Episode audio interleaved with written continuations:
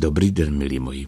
Rád bych v tomto deníčku konstatoval, že některá slova, a těch je nejvíc, jsou stále živá, patří do společnosti takzvaných aktivních.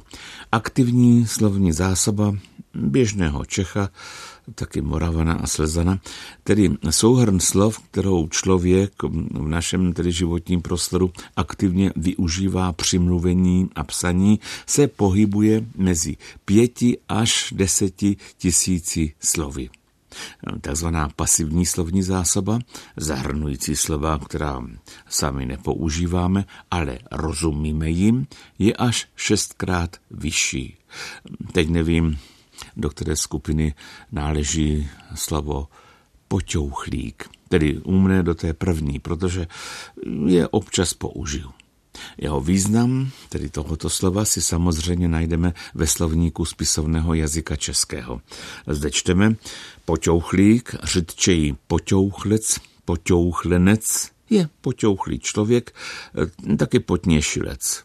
Pod heslem poťouchlý pak najdeme úskočný, potměšilý, záludný, lstivý, potutelný.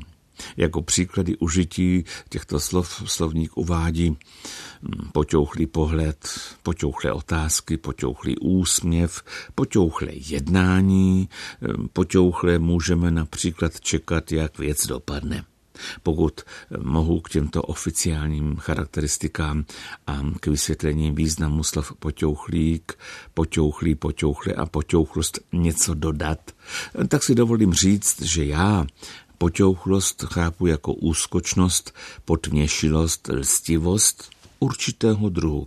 Ten, kdo se dívá, jedná a mluví poťouchle, ještě se přitom poněkud zvráceně baví. Poťouchlé jednání mám prostě spojeno s poťouchlým úsměvem. Ale pojďme rychle k původu těchto slov. Bude to dost složité a vyžádá si to trochu víc času, než je obvyklé. No tak u Jungmana, tedy v jeho slovníku, najdeme přídavné jméno, které dnes známe eh, ve znění poťouchlý, eh, řekněme tvrdé podobě potouchlí. Na počátku 19. století úskoční potněšilci jednali potouchle.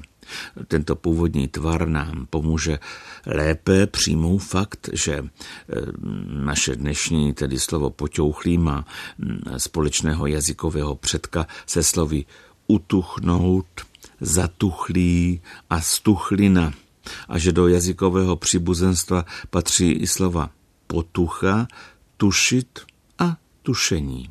Slova, která jsem teď vyjmenoval, jsou významově od sebe hm, hodně vzdálená. No řekněte, jak by mohlo souviset utuchnutí potlesku, tedy jeho skončení, či neutuchající neboli nepřestávající přátelství s tušením, jak dopadne večerní hokejový zápas. A co by mohla mít společného stuchlina, tedy něco skaženě zavánějícího, s poťouklostí, čili lstivostí?